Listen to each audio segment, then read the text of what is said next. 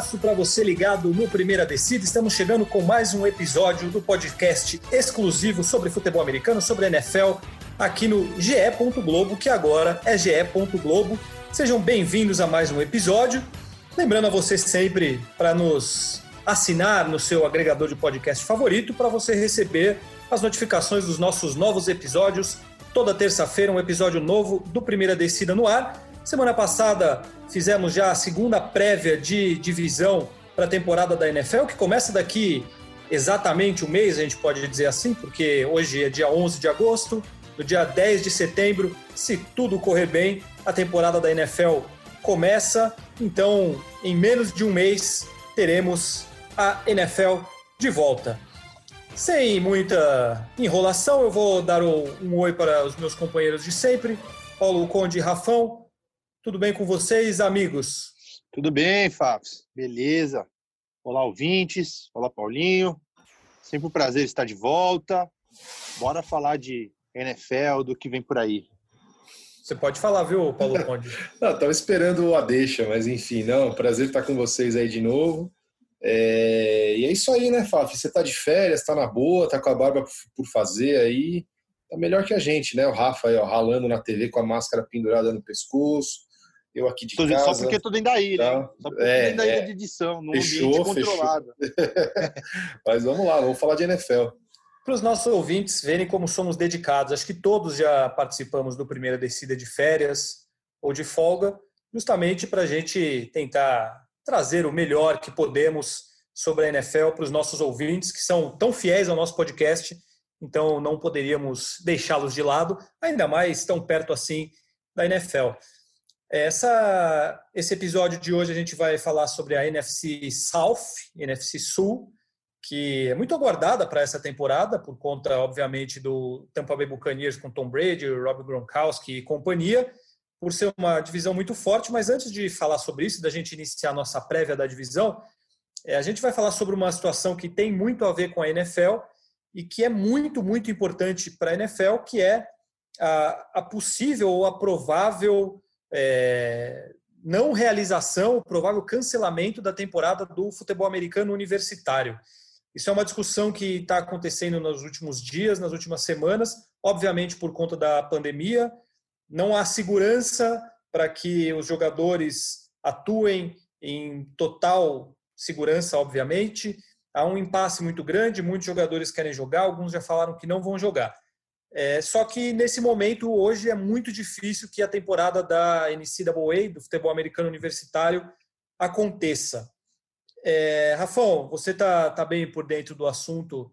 É, você puder explicar também como é que está essa situação e, e, também a gente começar falando sobre o impacto que uma não realização de uma, de uma competição como essa pode ter para a NFL, não para essa temporada, mas com certeza a partir da próxima temporada já teria um impacto muito grande na NFL, né? Exatamente, Fafs. É, a gente está de olho, né? Assim, enquanto a gente está gravando hoje, terça-feira, 11 de agosto, às duas e pouquinho da tarde, a gente ainda está esperando a decisão final, né? Do porque os, as cinco principais é, conferências da, da NCAA futebol, né?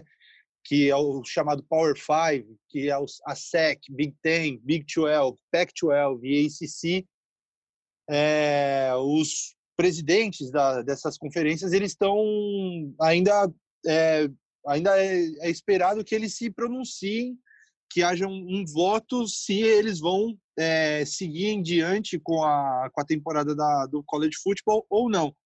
O que se espera atualmente, o que é mais provável, é que não ocorra porque principalmente por uma falta de comando, uma falta de, de, de atitudes mesmo da, da NCAA em visando pro, proteger os jogadores e comissão técnica e os envolvidos com com college football é, para que fosse realizada uma temporada no meio dessa pandemia que a gente está vivendo, do surto de Covid-19 que tem nos Estados Unidos, que veio a segunda onda, então, está é, tudo muito nebuloso ainda. É, hoje já teve alguns, algumas é, informações meio desencontradas que eles estão tentando ver se ainda vai dar certo, se eles poderiam fazer torneios só entre as conferências, é, dentro das conferências, sem que haja muitas viagens para os times dessas universidades. Mas é um negócio que vai afetar muito a NFL, principalmente no sentido do, da próxima safra, né? do, do próximo draft. Muitos jogadores que, que saem do, do ter, a partir do terceiro ano de faculdade, né, ou do último, que podem entrar no draft da NFL, se tornarem elegíveis para participar do draft e se tornarem jogadores profissionais. É, esse processo todo vai, vai, vai ser praticamente vai ser muito afetado. É, os scouts dos times que já vão olhando os jogadores que podem ser draftados, é, esses caras vão ter um, muito menos material para trabalhar. Então, e vai saber quando que eles, se a temporada for cancelada mesmo, vai saber quando que eles vão conseguir fazer esses jogadores irem para campo de novo. É, então, é tudo muito incerto nesse momento.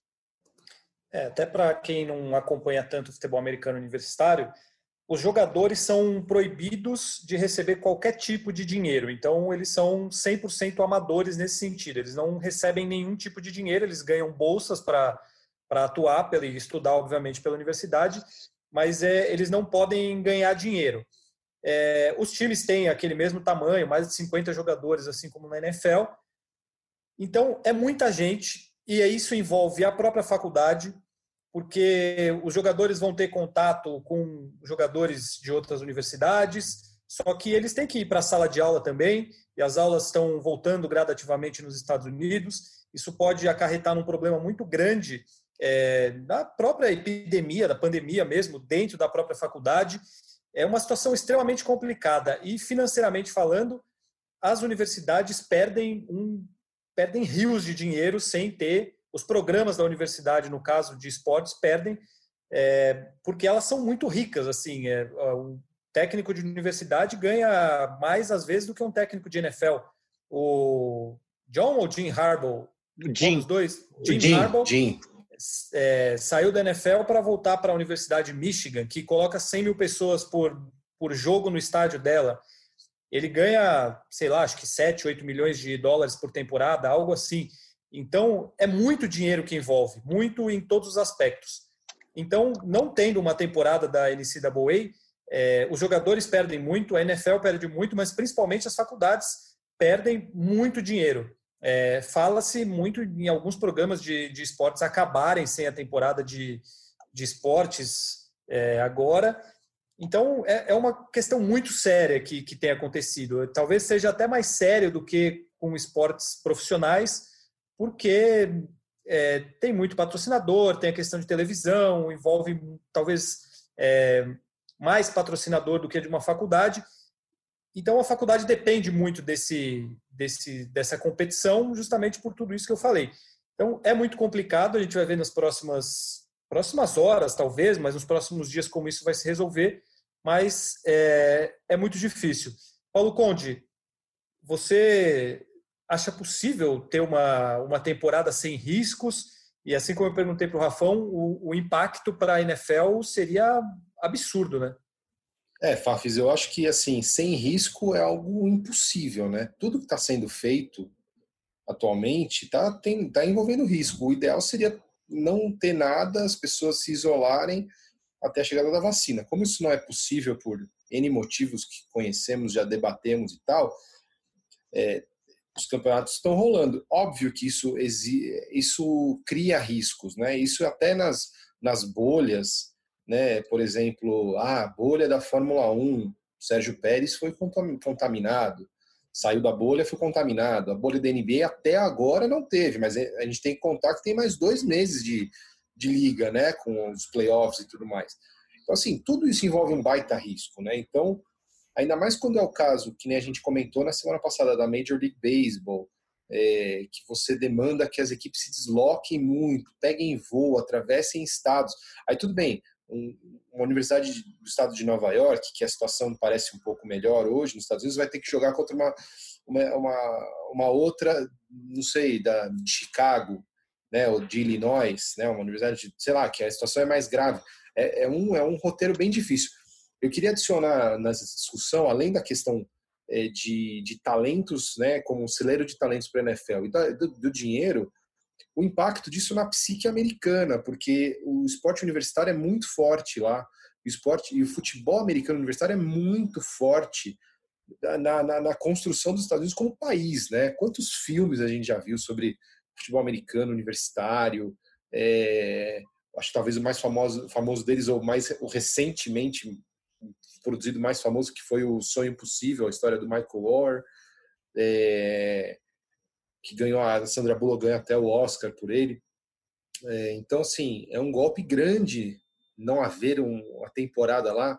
Os, os estádios de futebol americano universitário reúnem 120 mil pessoas por jogo, é briga por ingresso, são eventos incríveis, Rose Bowl, Orange Bowl, Cotton Bowl, todos os balls aí.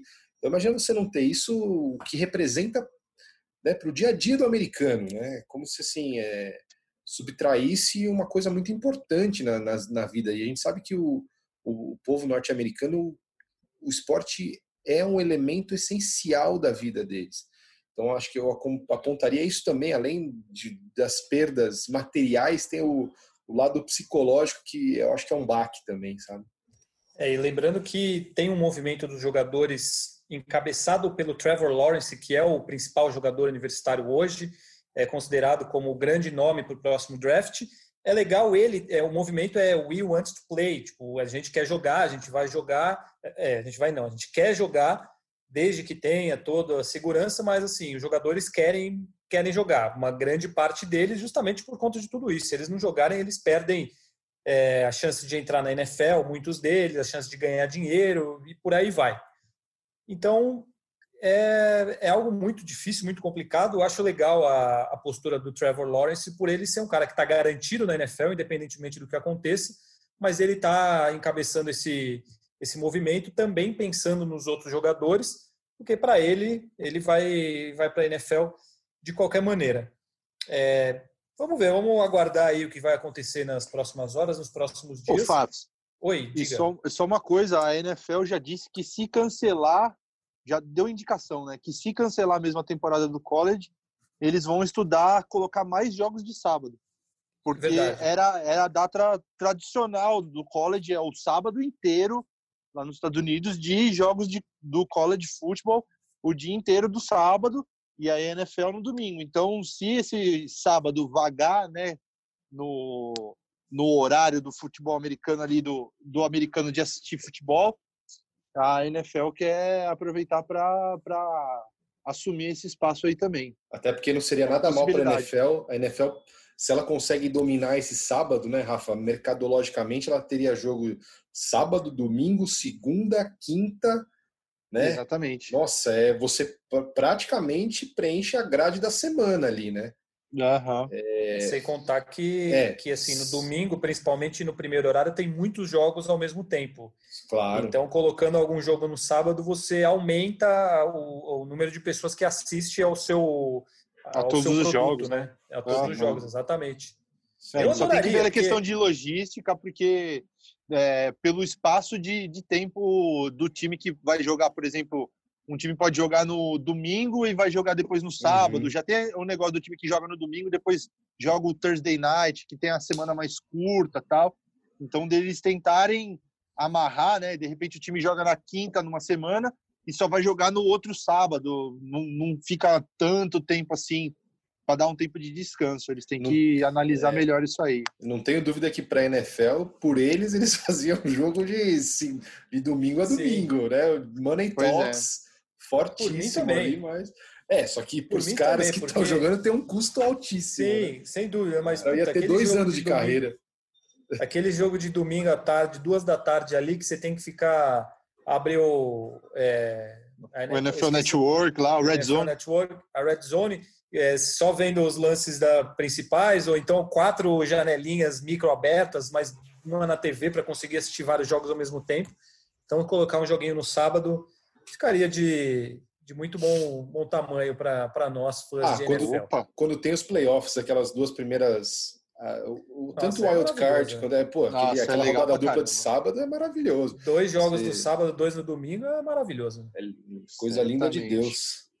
Minha esposa que não gosta muito dessa data, mas. É, então, eu... a, minha, a minha também não, mas eu já trouxe ela pro lado bom da força, assim, já, ela, é. ela já curte, já, já, já, já chega e fala, ai, rodada de wildcard. É, primeira de wildcard. ah, então beleza, então beleza. Aí já cooptei ela aqui, já cooptei. É, porque o, o, o domingo já tá aceito, mas aí quando chega aquele, aquela, aquele fim de semana que tem o sábado e o domingo, que você passa seis, sete horas na frente da TV e rola uma reclamação, né? É. Mas tudo bem. A gente, é. a gente faz o que já, pode. Você já contou Esse é o dia de, de Jacksonville né, aqui? De... Não, mas vai ficar para uma próxima. No a dia que a gente de Jacksonville? Fizer... Não sei, não sei não. Ah, então, então vai, então vai. Fica... Não, não, não, não vai hoje. Não vai hoje porque, porque para a gente não estender muito, mas no ah, dia que a gente verdade, fizer a verdade, prévia... Você tem motivos para... Da EFC South, né? A prévia da divisão, eu vou contar a minha história com, com relação a Jacksonville, a minha ida a um jogo em Jacksonville, Jacksonville Jaguars e Houston, Texas. Fiquei curioso. É, é uma boa história. É uma boa história. Vamos, vamos começar as nossas, a nossa prévia da semana. É, NFC Sul, vocês escolhem o primeiro time. Não, o mais forte, né? Favorito. Tampa Você está falando do New Orleans Saints, né? Sim, certamente. Não vamos começar pelo Tampa ah, Bay. Não é o Tampa Bay, tá? Então tá bom. Ah, começa pelo Tampa Bay aí, então, vai. Então vamos pelo Tampa Bay, que é o time da moda, né? Vamos então ao que podemos Qual moda? Do Tampa é. é uma moda no momento, porque é ali muitos Old falam que é um, é. é um time de, de showball, outros acreditam é. que, que pode dar um bom resultado. Eu ouço Tampa Bay, eu vejo o time do Tampa Bay, me vem na cabeça Paulo Sérgio Maestro Júnior, Júnior Negão, Cláudio Magal, Adão, Cláudio, Cláudio Adão, é, Neném, é o, Neném, Neném Jorginho. Jorginho. É isso, cara. É o time do, do, de futebol de areia tão glorioso dos anos 90 que tinha só os Masters jogando. É então, por é favor, é explica. Comece você explicando por que, que você acha isso do Tampa Bay Buccaneers. Não, eu acho que o Tampa Bay, agora vamos falar sério, né? É, chegada do Tom Brady vai dar aquele ânimo para a comunidade, né, para a torcida local, é, vai trazer mídia, vai trazer é, excitação para quem assiste, para quem até para quem não, não torce para o Tampa Bay, mas a ver o que vai acontecer em campo, né? Tom Brady já dando claros sinais de decadência física na carreira, isso ele já deu nos últimos dois anos apesar de num deles ele já ele ainda ter conquistado o Super Bowl, mas no ano passado eu acho que já começou a mostrar que está faltando braço, a gente já falou isso aqui antes, mas ele ainda assim, mesmo com pouco braço, mesmo em decadência física, decadência entre aspas, né, mas já tá, não, não tem o mesmo físico de antes, ele ainda é um ótimo quarterback, ele é um bom quarterback, não está na primeira prateleira, mas ainda é bom. Agora, sobre o Rob Gronkowski, por exemplo, eu não sei o que esperar. Ele ficou um ano saber, né? parado, né? não tem como saber, não tem como saber. É, ele ficou um ano parado, ele já não era o Rob Gronkowski de antes também, mas eu acho que valeu, vale a tentativa. O do Gronkowski eu ainda entendo menos a, a, a, vinda dele, porque o Tampa Bay já era um time bem servido de Tyrands. Mas trouxe para ser o amigão ali do, do, do, do, do, astro do momento, né? Do novo astro do time. Então, acho que pode ser que valha, mas eu acho que eles gastaram dinheiro onde não precisava gastar. É, para dar um panorama sobre o Tampa Bay Buccaneers, Tom Brady, quarterback, é, eles têm o Ronald Jones como running back, que fez um, um trabalho decente até no, no ano passado. É, a dupla de wide receivers, acho que ela foi a melhor da NFL na última temporada em produtividade, que é o Mike Evans, que é espetacular, e o Chris Goodwin, que também é muito bom. Os dois são realmente excelentes juntos. E, como o Rafon falou, agora com o Rob Gronkowski, é, o Tampa Bay Buccaneers tem um trio de Tyrands ali que, obviamente, nenhum outro time da NFL tem, que é junto com o O.J. Howard e o Cameron Braid, que são jogadores muito bons. E isso facilita em muita coisa, você fazer, é, você alinhar de maneiras diferentes, com mais de um Tyrande, às vezes com os três, eles ajudam a bloquear. O Rob Gronkowski é muito bom bloqueando, ajudando pro, no jogo corrido. E uma coisa que eu acho que vai acontecer é como ele, o Tom Brady vai ter muitas peças à disposição, muitas peças boas à disposição, é, não é que sempre vai sobrar alguém livre, mas assim, sempre você tem que ficar com dois de olho no Mike Evans, porque ele é muito bom. A mesma coisa com o Chris Goodwin, pelo que ele fez ano passado. O Gronkowski traz muita coisa. Isso abre espaço para todo mundo, tanto para o jogo corrido como para o jogo aéreo com tight end ou, ou com os wide receivers. Ah, tem o LeSean McCoy também, que foi contratado para ser ali o, o júnior negão do time. É, é um veterano também que teve muito sucesso na NFL, mas faz um tempo já que não, não produz em alto nível. Assim, eu, eu, eu acho que dá para esperar que o Tampa Bay Buccaneers ele tenha um desempenho bom, porque também a defesa melhorou no ano passado. Eles têm uma, um núcleo jovem. É, o James Winston era muito problemático com relação a, a interceptações.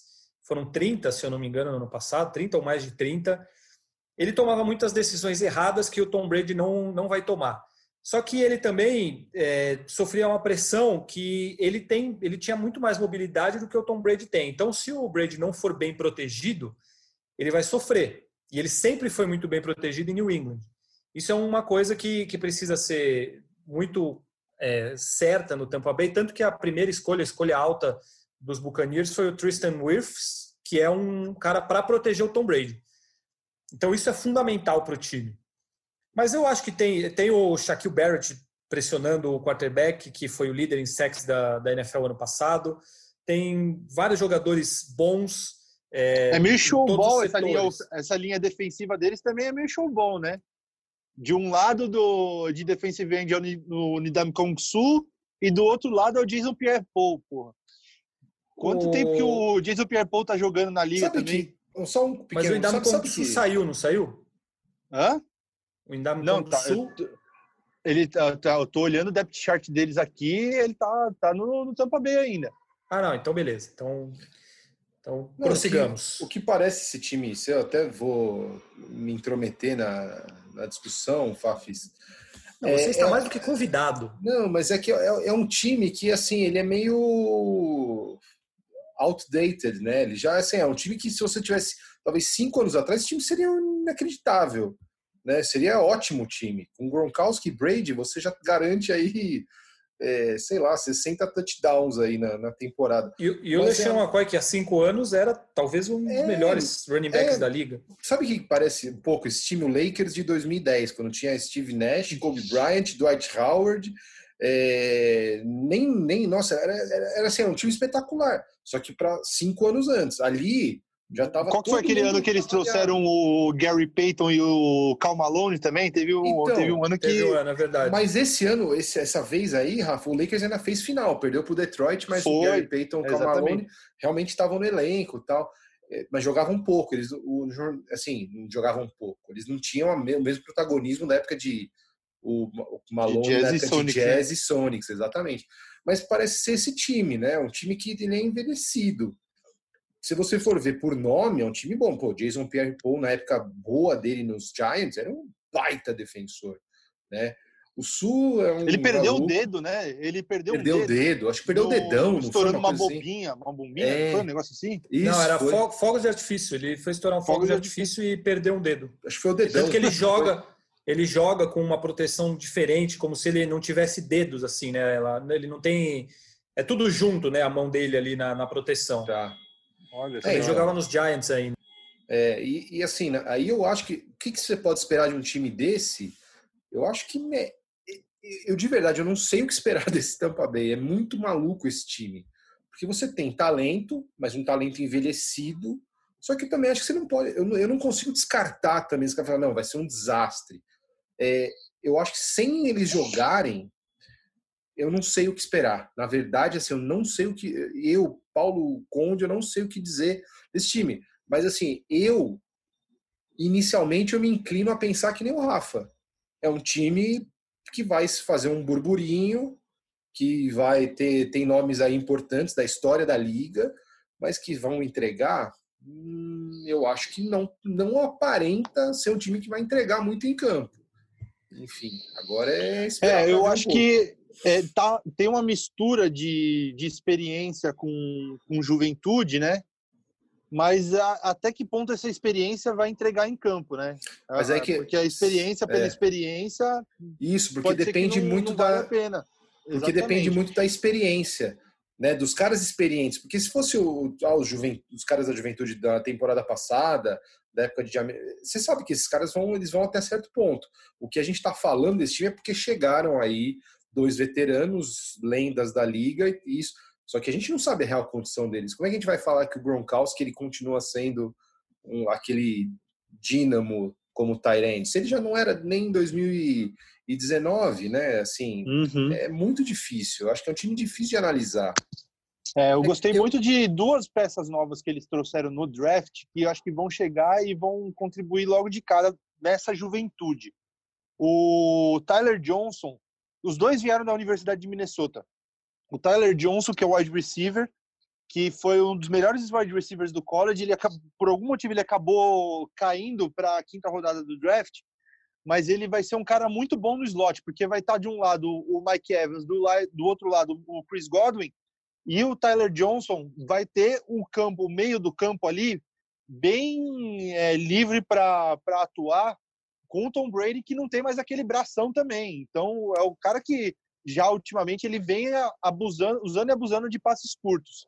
Sem contar, também, Rafael, que, ah. que, como eu até falei antes, toda a atenção da marcação vai estar tá nos astros nos dois, tem, né? Nos dois e mais os Tyrants, né? É exatamente, que o, o Bruce Arians muito provavelmente vai usar várias vezes a formação com dois Tyrants para aproveitar que tem o Gronkowski e o O.J. Howard e na defesa, o Anthony Winfield Jr., que é filho do Anthony Winfield, que foi um jogador importante do, de secundário também do Minnesota Vikings, que estava na Universidade de Minnesota e foi draftado na segunda rodada para fortalecer essa secundária do, do Buccaneers, que é, é uma secundária jovem, mas com que vem mostrando um pouco de talento, vem mostrando um talento decente, assim, com Carlton Davis, com Mike Edwards. Então, são, são caras que, que vão ali agregar e pode ser que, é uma, que seja uma secundária que vá crescendo junta ali para florescer, não, talvez não esse ano, mas nas, nas próximas temporadas. Eu, eu discordo um pouco de vocês no que eu, vocês acham que não vai entregar tanto assim. Eu acho que a perspectiva é, é boa, comparando com o que tinha no ano passado, por exemplo. Eu não acho que o Tom Brady vai ser pior do que o, o Jameis Winston. O time ano passado foi 7-9, ganhou 7 jogos.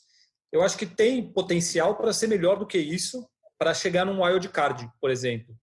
É, óbvio, como a gente já falou, depende desses caras jogarem, entregarem aquilo que se espera deles.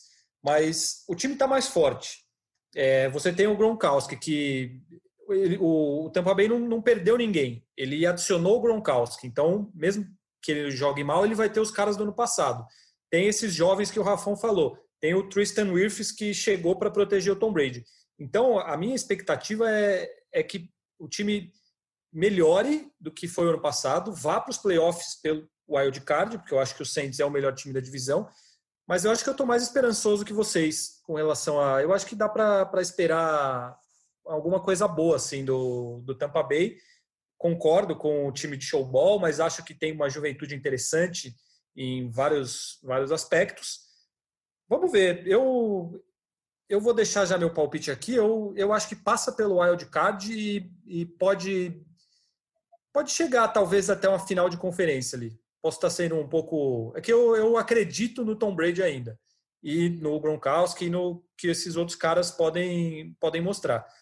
Mas meu, meu palpite é, é vaga no wild card e talvez uma, uma final de conferência. E para vocês? Não, acho que vaga no playoff, vai brigar por uma vaga no playoff, nos playoffs. Boas chances de conseguir, mas não vejo numa primeira rodada assim derrotando um time que esteja lá em cima, como o Saints, como o Seattle Seahawks. É, eu acho que é difícil. Playoff nada dá para prever, né? Se tivesse um, um Saints e Buccaneers numa primeira rodada de, de wild card, eu acho que seria bem, bem parelho, mas eu acho que o Saints hoje em dia tem mais elenco e, e conseguiria vencer esse jogo, por exemplo. E tem uma, uma outra coisa que a gente tem que levar em consideração é que a gente não sabe se vai ter público nos estádios. Então, você jogar no Superdome lá em New Orleans com o estádio lotado e aquele povo louco berrando o tempo todo é uma coisa. Você jogar com o estádio vazio é totalmente diferente.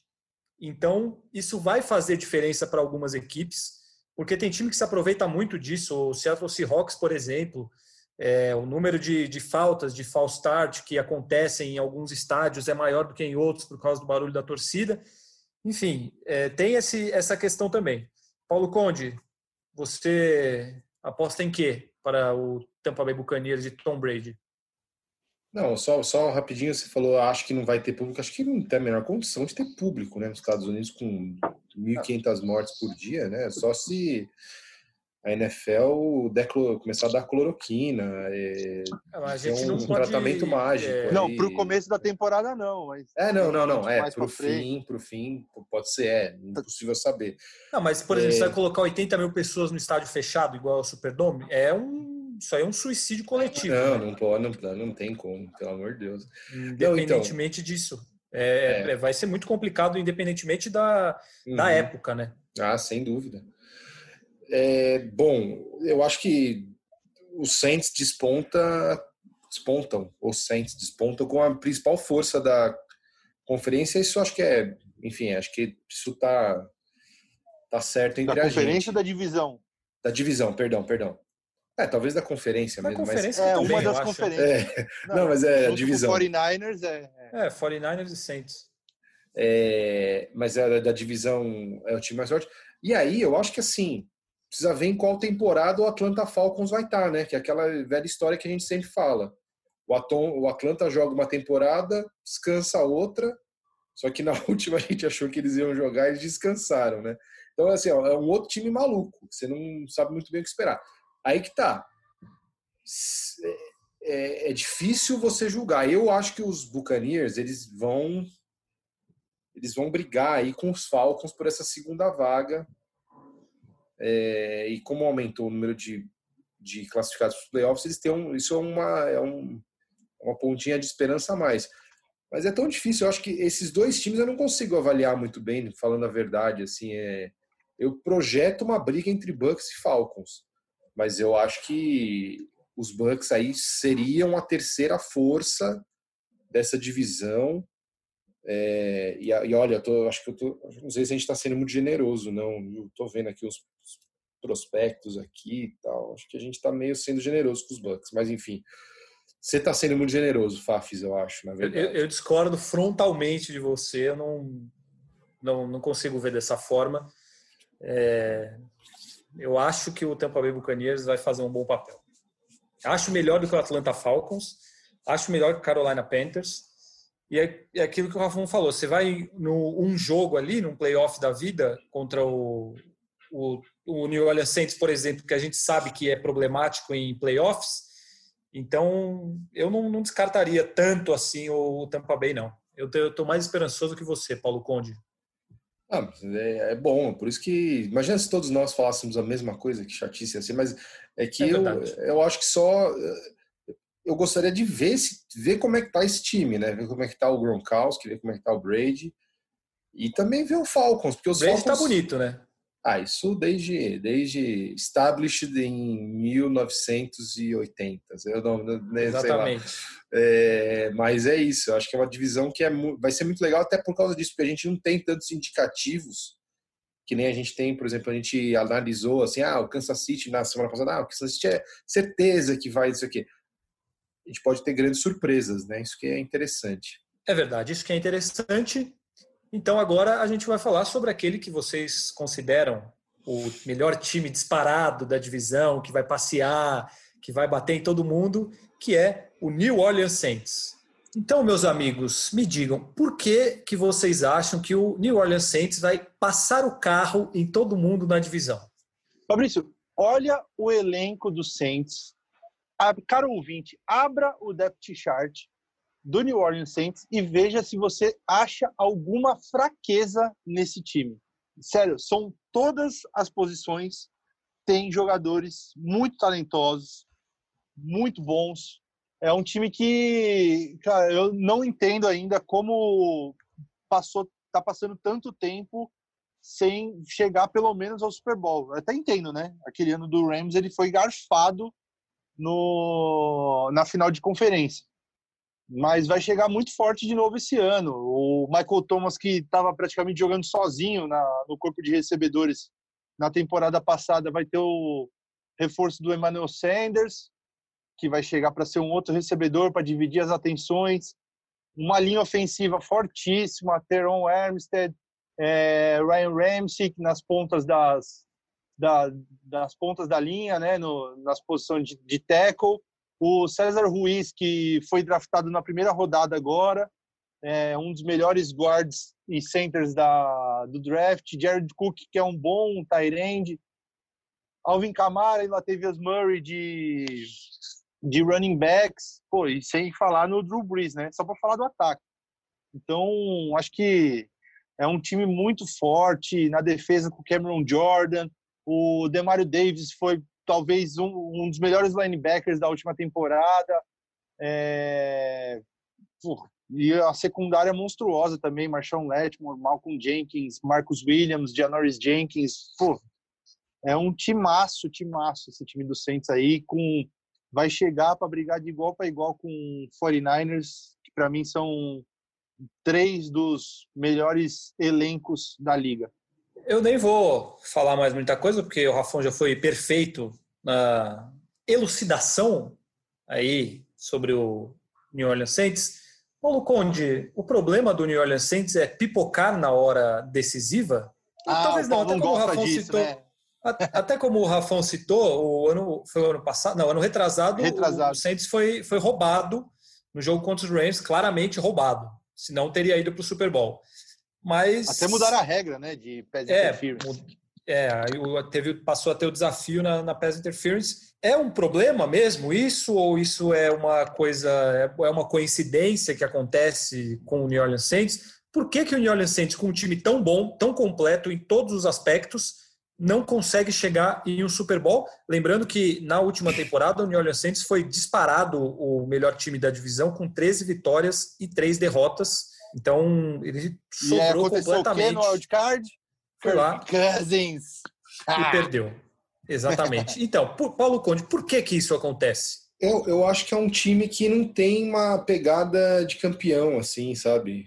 Eu sei que pode parecer até injusto, porque é muito talento, né? O Rafa elencou é, o potencial desse time é absurdo, mas é uma situação meio maluca, porque se você vira e fala assim, quem que você aposta mais de fundo nos playoffs?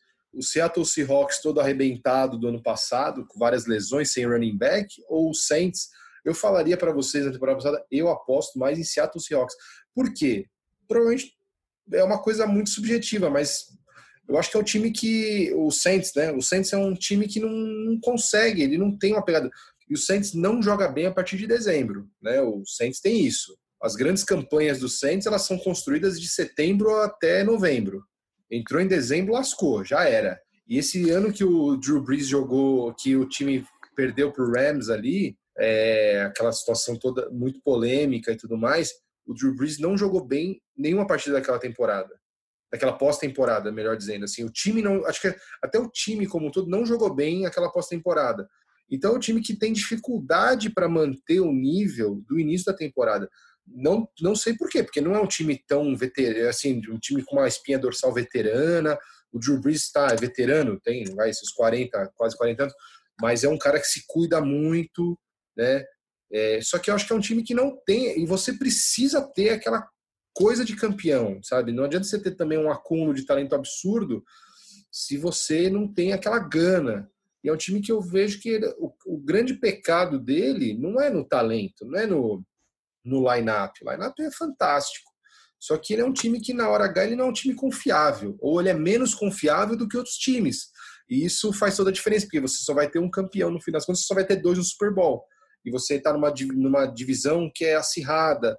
Estamos falando em Tom Brady numa mesma é, divisão. Isso vai causar um, né? Isso já vai chamar atenção, isso já vai atrair muita expectativa, tal.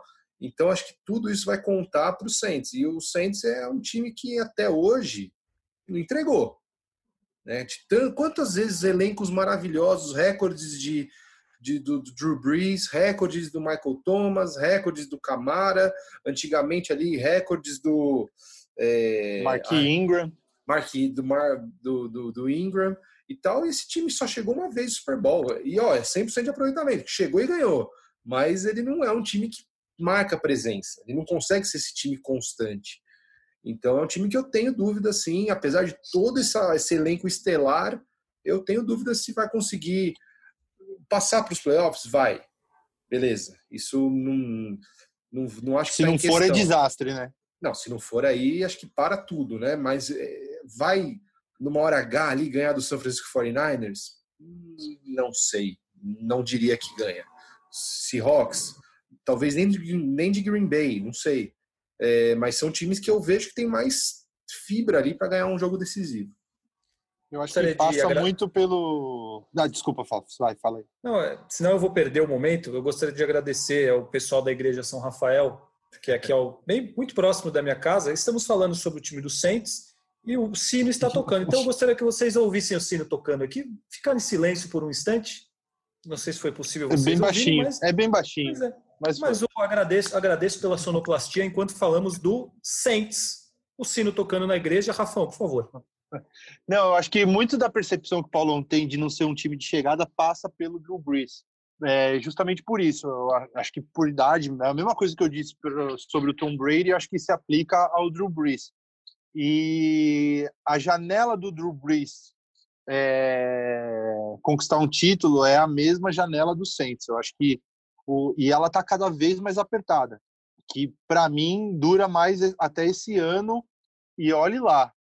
É, acho que não passa, não passa desse ano. Então é a última chance, é a, é a chance deles jogarem com sangue nos olhos e falarem é, é esse ano ou não é nunca mais.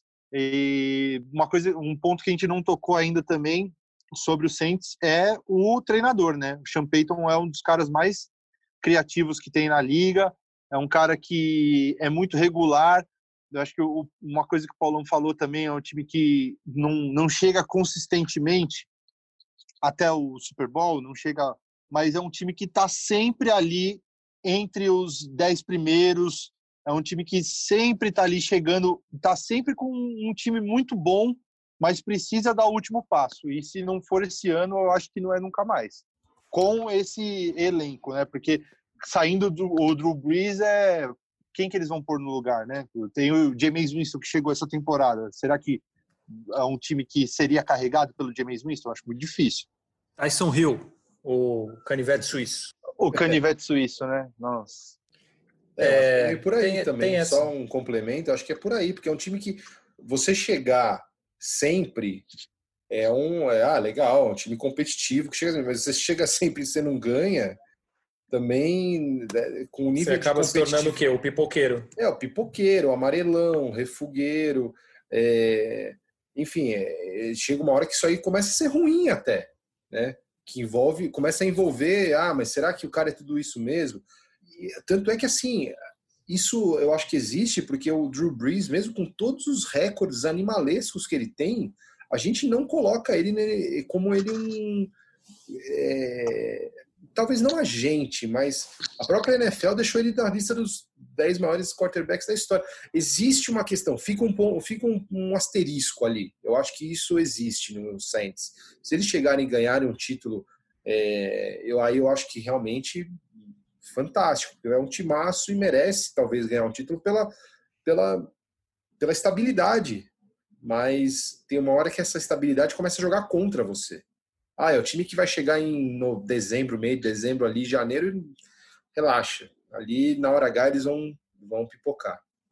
Eu acho que o, a questão Drew Brees é, e Tom Brady é aquela que define a questão do maior e do melhor. É, o, talvez o Drew Brees seja melhor tecnicamente, até pelo, pelo tamanho dele, ele conseguir fazer o que ele consegue fazer com o tamanho que ele tem, de altura, eu digo, é, ele é muito bom, ele é incrivelmente bom. Assim como o Aaron Rodgers também pode ser melhor do que o, o Tom Brady. Muita gente acha isso, que os dois são melhores tecnicamente. Só que aí você vê quem é o maior, é o Tom Brady disparado, porque na hora decisiva ele vai, aparece e tem lá um caminhão de títulos. Eu acho que isso faz muita diferença para o New Orleans Saints.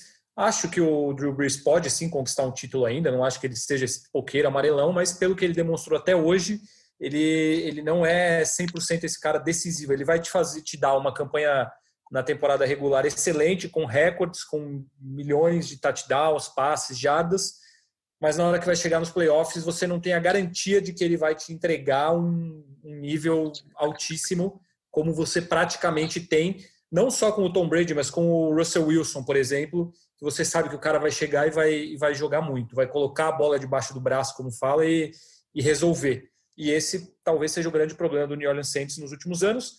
Para a gente encerrar o Saints, é, eu acho que não tem discussão que vai ganhar a divisão. É, se não ganhar a divisão, já, já vai ser algo estranho. Mas eu, eu acho que é um time para chegar numa final de conferência no máximo e não, não ir além disso. E vocês? Não por elenco, é, o time tem para ganhar um Super Bowl, mas a minha, meu palpite é pelo, pelo histórico. Eu, eu, acho que essa temporada a gente vai ver muita coisa sendo é, desvirtuada. Desvirtuada talvez não, não, é, não é um bom termo, mas vai mudar um pouco o roteiro tradicional por causa de tudo que está acontecendo. Então, a gente pode ver situações se inverterem, como vocês falaram, né? Não vai ter um Century Link Field para fazer, né, 500 decibéis na cabeça dos adversários, mesmo é, o, o Superdome e tudo mais. Então essa vai ser uma temporada meio atípica, né? Então pode ser que nessa coisa toda aí revire os Saints joguem bem, tal. Então é difícil saber, mas eu não coloco os Saints como meu favorito a título de Super Bowl, talvez nem a chegar em Super Bowl. Eu acho que tem times mais preparados psicologicamente, principalmente, do que os Saints hoje. Eu vou dar meu voto de confiança. Eu acho que é candidato a Super Bowl, é candidato a título e, obviamente, vai ganhar a divisão. Muito bem. E o Atlanta Falcons? É o ano do vai, o ano do não vai? a gente fala bastante isso, né? Impressionante. É. E aí, o que esperar do Atlanta Falcons nessa temporada? Que é, eu vou rapidinho passar o que eu penso. É um time que tem um ataque muito bom, continua com Matt Ryan, Julio Jones, Calvin Ridley, agora tem o Todd Gurley. É, o, o, ataque do Atlanta Falcons, se o, o, ataque titular for como esperado, é o primeiro time da história que todos os jogadores do ataque serão jogadores que foram escolhidos na primeira rodada do draft. Isso, teoricamente, demonstra uma força muito grande. Nem sempre o cara que é escolhido na primeira rodada do draft joga aquilo que se espera dele mas é um demonstrativo, até por esses nomes que eu falei, Julio Jones, Calvin Ridley, Matt Ryan, Todd Gurley, tem o Hayden Hurst agora, que é o novo Tyrande. Muitos Só jogadores... para corrigir, Fábio, na semana é. passada que você me corrigiu que eu falei que o Hunter Henry tinha chego no, no Chargers, eu confundi com o outro HH, que é o, que é o Hayden, Hayden Hurst. Hurst.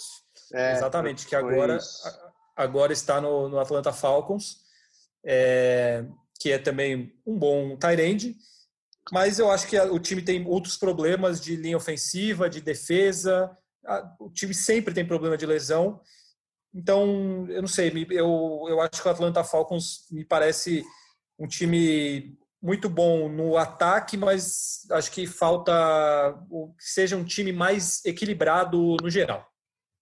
Acho que é por aí. O grande lance desse time é que é um time desequilibrado, né? Um time que pode pontuar muito e é um time que ele está sendo muito instável, né? No, no, instável até mesmo dentro de jogos, né? Na temporada passada, vamos lembrar que foi uma temporada ruim do Atlanta, que a gente esperava mais equipe. O Atlanta ganhou do San Francisco 49ers lá no, no lá em Santa Clara, né? Então, assim, é um time que tem sempre muito potencial ofensivo, então nem se fala. Só que é um time que ele é uma. É, é, assim, não, é impossível você fazer qualquer previsão. Roleta é, russa, né? É roleta russa. É exatamente isso. O time é uma roleta russa. Só que se é, é, o que a gente brinca muito aqui, mas se é o ano que eles acertam, que eles estão.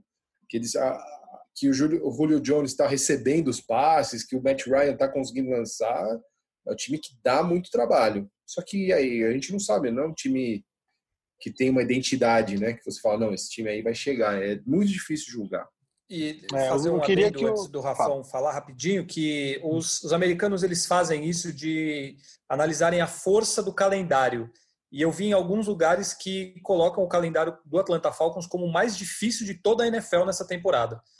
É, então tem esse agravante que o que o Atlanta Falcons vai enfrentar nesse ano não vai ser nada fácil. É, então. E eu torço para esse time do Falcons dar certo pelo Julio Jones, né? Que eu acho que o Julio Jones talvez seja um dos melhores wide receivers que a gente viu jogar nessa, nessa nossa geração acompanhando o NFL aí. Então, acaba sendo um talento desperdiçado, né? Ele não chegar tantas vezes a jogar jogos importantes, a disputar vários Super Bowls. Ele me lembra muito o Calvin Johnson nesse aspecto. São, são os dois melhores que eu vi jogar, por exemplo. É, é, wide receivers altos, é, muito velozes, perfeitos em rotas, um jogo irreparável. É, então, eu acho que esse time do Falcons ele tem tudo para dar certo, mas precisa se encaixar, né? Eu acho que a temporada passada foi um desastre, principalmente o começo, e depois, como o Paulo falou, ganharam do 49ers é, num, num, jogo importante, que foram esses jogos mais pro final da temporada que acabaram salvando o Dan Quinn, né? Porque o Dan Quinn tava assim, ele é, demitiu o, tinha demitido o coordenador defensivo, se não me engano, ano passado ele estava ele tava assumindo as funções de coordenador, de técnico, de head coach e de coordenador defensivo. O time não estava funcionando, então, mas as vitórias que vieram mais para o final da temporada acabaram salvando o, o, o, emprego dele e vamos ver o que ele vai fazer esse ano. É, acho que o time tem boas peças na, na secundária. É um time que tem o Grady Jarrett, que é um dos meus jogadores favoritos, um nose tackle é, muito, um defensive tackle, né? Muito, muito bom. É um cara que chega no quarterback, faz pressão, então, vamos ver o que, o que esperar desse time do Falcons, mas eu hoje eu diria que é um time mais para brigar por playoff. Tem chance, mas eu não vejo indo muito além disso. E para citar alguns outros nomes interessantes da defesa, tem o Dion Jones, que é muito bom. É, agora eles contrataram o Dante Fowler Jr. também, que vem de anos interessantes. No eu, Rams, né? É, eu não, não tenho muita expectativa. Eu acho assim, se você tem uma, o Matt Ryan fazendo uma temporada incrível, o Julio Jones recebendo e passando a receber mais passos para touchdown, que tem sido um problema dele nos últimos anos, mas assim, é, depende de muita coisa dar certo, que seja um ano incrível, que o Todd Gurley volte a jogar como ele jogou dois anos atrás, mas eu, mesmo com o time sendo tendo as primeiras escolhas todas aí dos últimos anos, tendo jogadores nome, tendo um ataque muito poderoso. Eu acho que para mim é a terceira força da divisão e para mim não, ele vai no máximo brigar por uma um wild card. Fora isso, eu não, não vejo muito, até por falta de, desse equilíbrio no, no elenco, de o ataque ser muito bom, mas faltar faltar ainda coisa nos outros nas outras unidades eu não boto muita fé no Atlanta Falcons, acho que é um time para brigar no máximo pelo wild card. E você, Paulo Conde? Eu acho que é um time que vai brigar com o Tampa Bay pela segunda, terceira vaga. Da, da vocês estão mais animados com o Tampa Bay, é, e eu estou um pouco menos. E estou talvez não um pouco mais animado com os Falcons, mas eu acho que é um time que pode, pode brigar. Eu não vejo tanta diferença assim entre um e outro. Então acho que seria isso. Os Saints vão levar a divisão, é fato, fácil até. E aí eu acho que esses dois times brigam pelo, pela, pela classificação direta e a outra pela, pela terceira vaga. Então vamos ver o que Julio Jones e Matt Ryan vão fazer nessa temporada. Se eles jogarem muito, o time pode ter algum sucesso. Agora, se os dois não tiverem uma temporada excelente, aí acho que é, é impossível o Atlanta Falcons conseguir algo sem suas duas principais estrelas jogando muito bem. Para a gente fechar a divisão, Carolina Panthers. É, acho que para todos nós é a última força da, da divisão. Não que seja um time ruim, fraco, mas é um time muito renovado. Então, não tem mais Ken Newton, não tem mais Luke Quickly, não tem mais Greg Olsen, que são jogadores que fizeram história, marcaram época na franquia durante muitos e muitos anos. Eu acho que o Luke Quickly aí é, é a ausência mais sentida, um linebacker, sei lá, talvez o melhor linebacker da década, muita gente coloca assim. É, ele fez, fez história em Carolina, se aposentou. Agora o time depende de Ted Bridgewater como quarterback, é o novo quarterback titular. Tem o DJ Moore como um bom wide receiver, fez uma temporada muito boa no passado, é jovem, um jogador de muito potencial. O Christian McCaffrey segue como a alma, o coração, as pernas e, e tudo mais do time. Ele corre, ele recebe passe, ele é uma máquina de, de conquistar jardas de todas as maneiras. A minha pergunta para vocês, para a gente falar sobre o Carolina Panthers, é a seguinte: vocês acreditam que Ted Bridgewater pode levar esse time renovado até algum lugar? Ou é uma temporada para ajustes e pensar no futuro? Não, com certeza, a segunda opção. Eu acho que a principal mudança no Carolina Panthers que a gente vai ter que prestar atenção esse ano, mais que o Ted Bridgewater, é no comando técnico. Depois de anos da era Ron Rivera, é... o Matt Rule chegou, é um treinador que vem do college, é, assinou um contrato de sete anos, né? Então você vê que é um projeto pra, de longo prazo. E veio de coordenador ofensivo também o Joe Brady, que era o treinador de LSU, que foi o time que ganhou o college no ano passado, o time que tinha Joe Burrow, que tinha Justin Jefferson, o Jamar Chase. Então, um cara que construiu um sistema ofensivo muito bom em LSU, o time campeão da temporada, e vai chegar também como sendo uma mente nova aí para para ver se vai vingar na NFL. É, como você disse, eu gosto muito do corpo de recebedores do, do Carolina Panthers, além do DJ Moore, tem o Samuel Curtis, que é promissor. O Robbie Anderson veio do New York Jets e também é um cara bem sólido para fazer parte desse corpo de recebedores. A linha ofensiva é bem preocupante. Eu acho que falta muito talento na linha ofensiva. É, o Christian McCaffrey, McCaffrey é um monstro, monstruosão, então vai carregar esse ataque nas costas. E vamos ver, eu acho que o Bridgewater, se ele fizer que ele fez ano passado no Saints, que é não atrapalhar, eu acho que já, já ajuda bastante. Não vai ser aquele cara que vai conduzir o ataque e vai deixar os, os companheiros em situações boas de, de marcar pontos e tal, touchdowns, mas eu acho que se ele fizer o arroz com feijão bem feito ali, acho que tem chance de, do, do Panthers ter uma, uma temporada bem sólida. Na defesa, o Derrick Brown foi a escolha mais alta do, do draft, o cara que é, foi, era considerado o melhor defensive tackle da, da, da classe. E também pegaram um cara na segunda rodada, o Jeremy Chin, que vai chegar para ser um safety ali do lado do, do Trey Boston, que é um cara bom, que já é experiente, mas que teve uma temporada muito boa, é, de números muito bons ano passado. Então, eu acho que é, vai ser mais ou menos por aí. É uma temporada de reconstrução, tentar pegar uma escolha boa do draft e ir se reforçando para daqui uns dois, três anos, até aproveitando essa decadência que vai ter o Bucks depois que esse time de, de showball aí se aposentar e o Bucks vai ter que se reconstruir e o Saints também quando vai a janela vai fechar então é uma aposta assim para que o Carolina daqui uns dois anos com boas escolhas de draft boas é, aquisições na, na free agency tenha um, um time que dê para brigar lá em cima na divisão e quem sabe na conferência. E vale ressaltar também que eles também draftaram um jogador com um dos nomes mais interessantes do draft, que é o Yetur Gross Matos. Gross Matos chegou também, exatamente. Um jogador cogitado para sair na primeira rodada. É, foi a segunda escolha ali do, do Carolina Panthers, é um edge Acabou rush, caindo para a segunda rodada. É. Pressionar os quarterbacks é um jogador que pode, pode até. Eu lembro na época do draft de, de existir uma expectativa sobre ele. Vamos ver se ele consegue corresponder a isso. Paulo Conde, finalize aí o Carolina Panthers com o que você acha, o que você espera da equipe para a temporada. Nada. Não dá para esperar nada. Essa, então. Porque é um time Não, que vai reconstruir, o Christian né? McCaffrey. Ah, mas ele não vai, não vai ganhar sozinho, ele não vai ser, vai ser que nem o Adrian Peterson, lembra no, no Washington Redskins uns anos atrás, que só tinha, é, todos, era só ele, ou no Minnesota também, né? Acho que na época. É, é no mas... Minnesota, acho que ele chegou a ser MVP ou não? Não, acho que ele não chegou foi, a ser MVP, né? Ele, não. eu acho que foi sim, teve a temporada de duas MVP, mil jardas.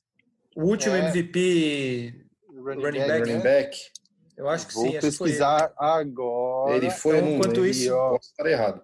Enquanto isso, eu vou 2012 aqui. Foi ele mesmo? 2012, sim. É, essa, esse, mas esse ano foi incrível dele mesmo. E era o, era o Ted Bridgewater, né? Inclusive, né? Que jogava junto com ele ali, não era no Minnesota? Nesse ah, time do Vikings de 2012? Ou era o Tarvares Jackson? Não, acho que o Tarvares Jackson não, era mais antigo, não, né? Não, não, não, não. Pode é. ser. Tô tentando lembrar da temporada 2012, acho que era o Christian Ponder. Hum, verdade, pode é verdade.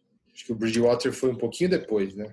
Mas é. enfim, é, é um time que está em reconstrução e aí você perde qualquer referência, né? Vai ter uma quebra. É isso mesmo, pra... Christian Ponder. Christian Ponder. É. É, e aí eu acho que é um time que vai reconstruir, né? É, é isso. O Ron Rivera ficou quantos e quantos anos lá, saiu para Washington. Aí você perde também o teu quarterback, que, enfim, não jogou tanto na última temporada, mas é a tua referência. E, enfim, é um time que vai se reconstruindo, que não vai brigar por nada esse ano. Pode ter grandes marcas aí. Devemos ver grandes marcas do Christian McCaffrey, porque ele vai ser muito acionado. Então, é, não tem muitas opções é, confiáveis além dele.